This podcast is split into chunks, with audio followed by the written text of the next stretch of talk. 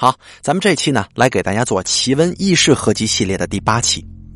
啊，有好多朋友一直在问，大概你的奇闻异事为什么更新的那么慢呢？因为第一呢，咱们有其他的录制任务，还有这个真实灵异啊，这个奇闻异事环节呢，也有好多朋友提出质疑，就说你这个，呃，读的故事太陈旧啊。我们都知道，嗯，怎么说呢？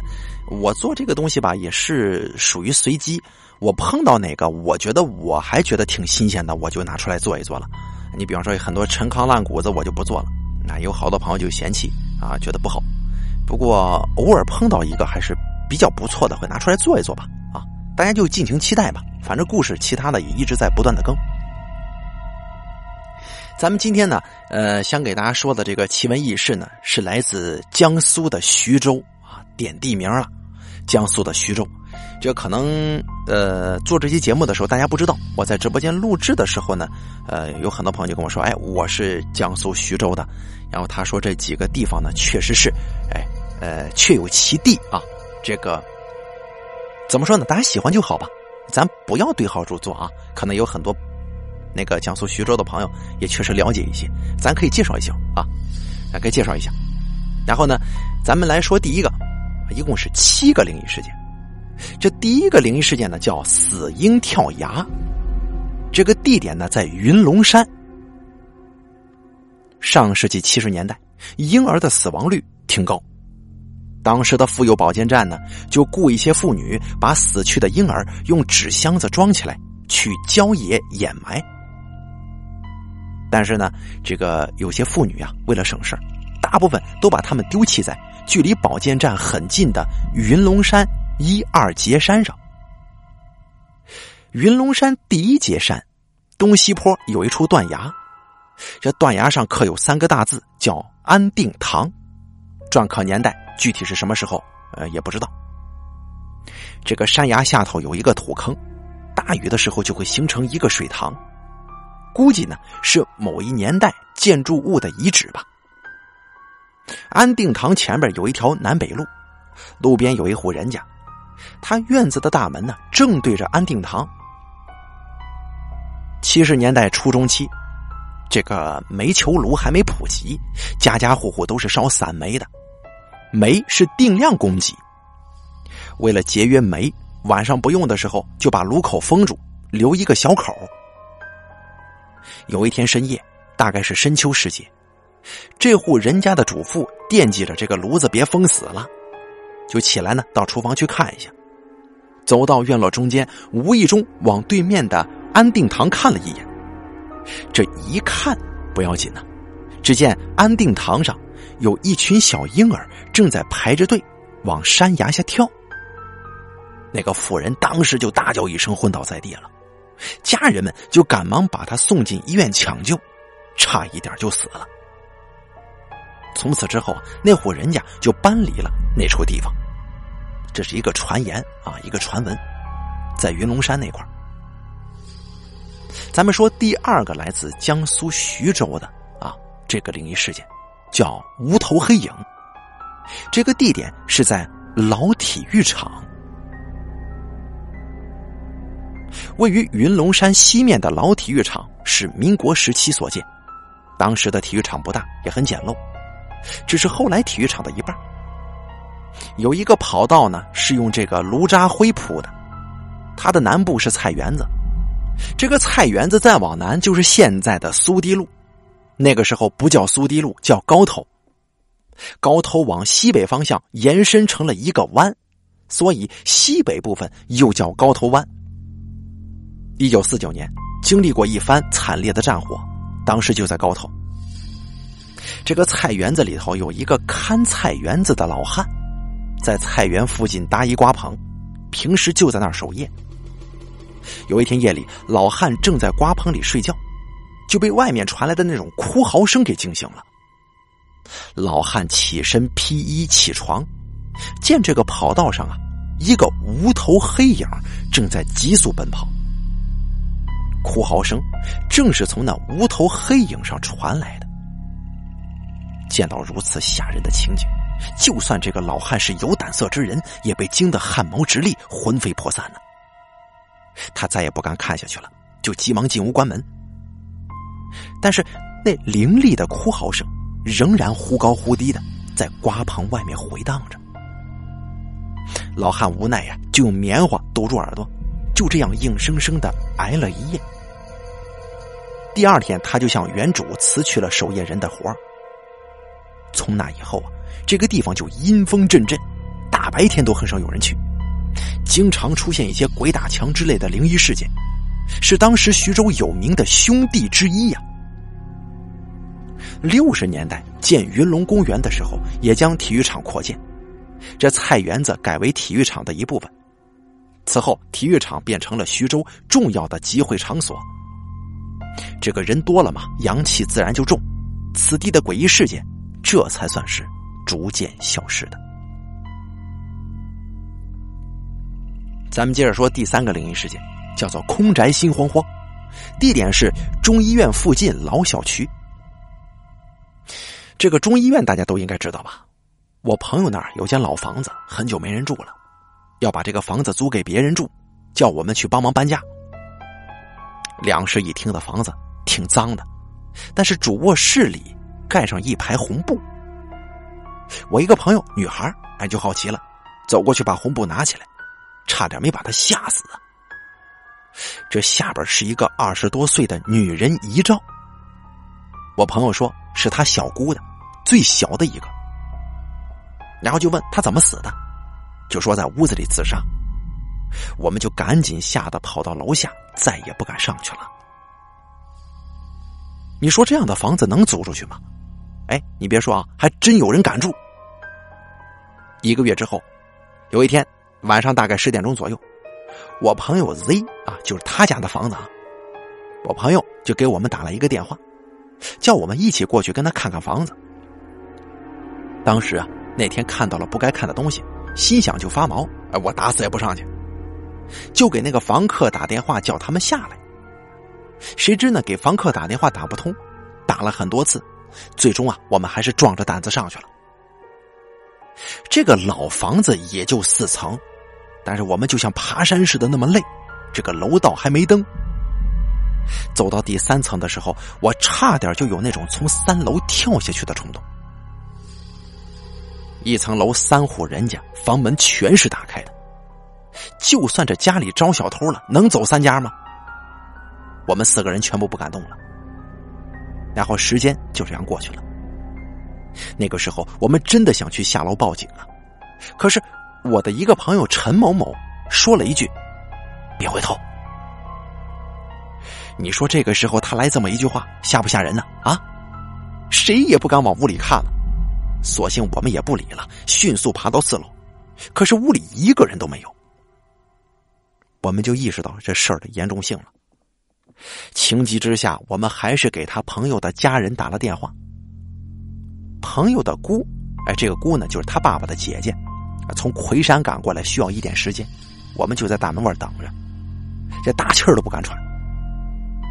楼下这个时候传来脚步声，我们这耳朵都立起来了。原来啊，是姑姑来了。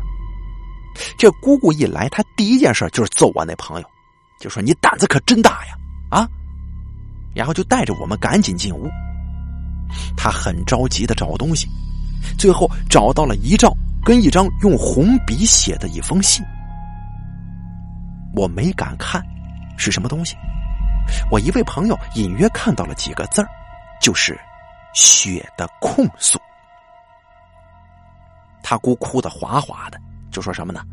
小孩子不懂事儿啊，别折腾了。小孩子不懂事儿啊。后来我们这心都毛了。他姑姑把这遗照擦了擦，把红布盖上，在上面放了一块玉，叫我们后天晚上去他家找他去。就叫我们赶紧跟他下楼。对于那两个房客，只字未提。下楼的时候，三楼的房间门又全都关上了。这姑姑呢，随后就把我们带到了他家。我们问姑姑：“那门为什么又关上了呢？”那姑姑就说：“幸好你们没往里走啊，要不然都得死。这会儿啊，不知道去哪儿了，还说那是鬼门。”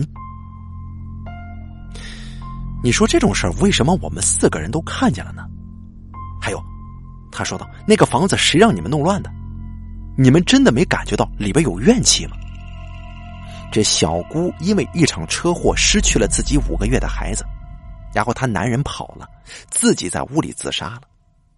死的时候，他自己写了一封对那个男人的恨，这么一个信。那屋啊，多少年都没有去住了，你们还敢往外租？现在这俩房客也不知怎么样了，反正到现在都没联系上。我们呢，烧了十五天的纸钱，他姑姑给我们四个人身上都带了法器，就说这辟邪的带着吧。我们说以后啊，再也不去那地方了。这个故事的大体意思呀，就说有一个小孩子，哎，可能是缺钱就把家里的这个宅子呢往外往外租。啊，租给了房客。这租了房客之后呢，房客打电话说看房子有事儿，然后呢，就我那朋友就指派我们去。去了之后就发现这房子不对劲儿，里边有这个遗像啊之类的啊，反正挺可怕的。就说这个屋子里边有一个横死的人，他呢是遭遇到情感的背叛，然后自己这个孩子还没了，所以说他临死之前写下了血书，进行什么呢？控诉。哎，就说这个事儿。不公啊！所以说他的魂儿到现在还在那那个房子里边。这个姑姑知道来龙去脉，就说：“你们这群小孩子啊，还敢来？来了之后还把家里弄乱，弄乱不说，不是那会儿我们几个帮忙搬家吗？肯定得弄乱呢，并且呢还敢往外租。就问你们进去没觉得有什么不对劲儿的吗？到最后我们几个是谁也不敢往那儿走了，这是一个真事儿。”咱们接着说下一个灵异事件，叫黄鼠狼拜月，地点在黄河沿岸。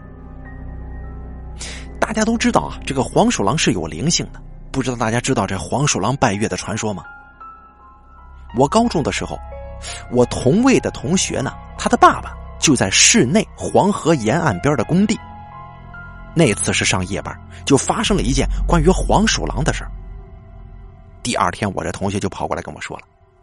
他说：“那会儿是半夜一点左右，他爸爸手里拿着一个棍子在溜达。正是夏天呢，天上挂着圆圆的月亮，就看到工地上有一块空地。哎，这空地上有一只黄鼠狼正在对着月亮拜，就好像人的那种点头作揖的样子。当时我那同学的爸爸看了之后也吓一跳啊。这黄鼠狼也看到我这同学的爸爸了，那时候估计他也愣了。”然后就这么一人一物，四个眼睛对视一会儿，那黄鼠狼突然就不拜月亮了，转过脸来冲我这同学的爸爸拜起来了。估计他可能是觉得，你当时他爸手里拿着棍子嘛，啊，可能是来打他的。然后我那同学他爸爸当时就把这棍子丢掉了。那黄鼠狼一看，哎，这个棍子丢了，转脸就跑了。据说这个。也分黄鼠狼好跟坏的啊！你要是招上那种坏的，就麻烦了。听我家的一个亲戚说，如果你看到黄鼠狼的鼻头是白色的，那就是好的；如果它的鼻头是黑色的，那就坏了。那借这个机会呢，咱们再说一个黄鼠狼地主。哎，这个地点呢在哪儿？在纺织厂附近。这个事儿是发生在我大舅家的事儿。我大舅原先是纺织厂的员工。被分了房子，就在现在的阿尔卡蒂亚路南边的那个老小区。那个时候啊，还是比较荒凉的。我大舅分房子分了一楼，原先不是兴一楼呃自己家院子里边再建那种吗？我舅舅就准备这个盖个房。正准备盖房期间的第一天呢，我舅舅家的一只鸡被黄鼠狼给拖走了。这事儿，这个大舅呢就告诉我妈妈。我妈妈就判断呢，这是黄鼠狼所为，就让我舅舅停止对他的搜索，还还嘱咐这个黄鼠狼，啊，既然到到你家来了，这是打招呼，为了你们一家以后能在这过个安生，他呢就回敬一下这里的主人吧。然后我舅呢就按照我妈的吩咐买了一只鸡，晚上就放在院子里念叨念叨。哎，这个鸡呀，当时是应该是属于绑住的啊。第二天，这个鸡还真没了，啊，真没了。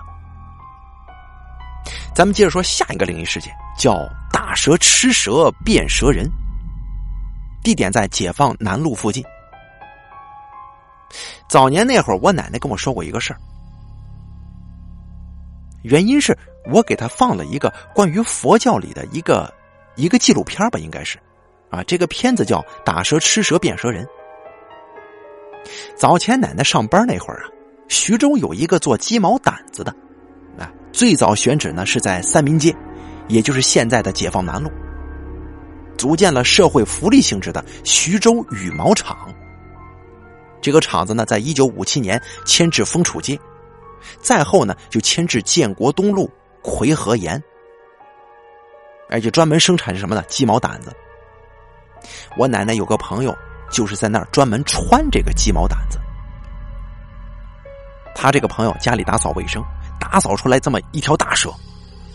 因为一般呢，心中啊有点忌讳，或者说信这个人都知道，这家里发现蛇是好事这叫什么呀？叫乌龙啊！乌是屋子的乌，龙是这个真龙天子的龙。你呢，可别打他啊！你就跟他轻轻的念叨，你拿到一边去，或者说请到一边去，赶到一边去都可以。但是呢，我说这会儿啊，也不排除有毒蛇钻家里的可能，但一般呢得小心对待。我奶奶这朋友就抄起个东西就砸下去，给他打死了。他有两个女儿，那会儿小女儿还不大。但就是从那一年开始啊，这小女儿就不长个了，停止发育。不仅如此啊，还瘫痪了。直到我几年前问我奶奶的时候，我奶奶说，最后一次见到他的朋友，他女儿都三十好几了，还是那样躺着动不了。他就信这是蛇的报复。咱们接着说这个江苏徐州的这个灵异事件。最后一个叫老宅女魂，地点在贾汪，啊，贾是贾宝玉的贾，汪是汪洋大海的汪，应该是个地名啊。这个事儿是发生在我妈童年的时候，她小的时候是在贾汪长大的，那会儿只有几岁。我妈妈经常搬家，家里小孩又多，所以那会儿啊是跟外婆挤在一起睡的。有一次刚搬家。到了半夜，我妈妈不知怎么的突然醒了，很老套，但是很真实啊！就这门啊，自己开了。那会儿我妈妈还小，也不知道什么叫害怕。接着就走进来一个女的，长头发，看不清脸长什么样，就这么径自走进来了，坐在床头上的一个大红木箱子上。我妈以为是我外婆，就叫了好几声。那个女的也不回答，就这么直直的看着床。叫了一会儿，我妈妈也有点害怕了，就钻到了被子里，把我奶奶弄醒了，就说：“你你看这怎么不说话？这这这有个人呢。”当然，这大人是看不见的。我奶奶当时一开灯，什么也没有。但是老人家听孩子这么一说，那心里头就毛毛的呀。他知道不是有一些东西大人看不见吗？但嘴上啥也没说。我妈当时也挺纳闷的，怎么碰见这么一个女的？但小孩子啥也不懂嘛，就睡了。第二天，我妈妈就出门打听，这情况太诡异了。结果呢，一个邻居就告诉太奶奶，说什么呢？说他们刚搬家进去之前呢，那屋里头刚吊死过一个女的。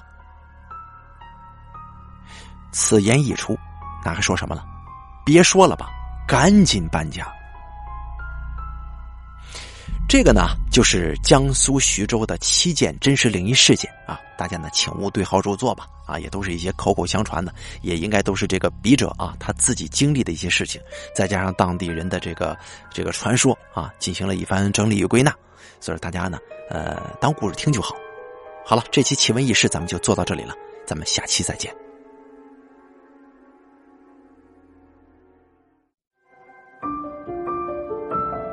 本期故事演播完毕。想要了解大凯更多的精彩内容，敬请关注微信公众账号“大凯说”。感谢您的收听。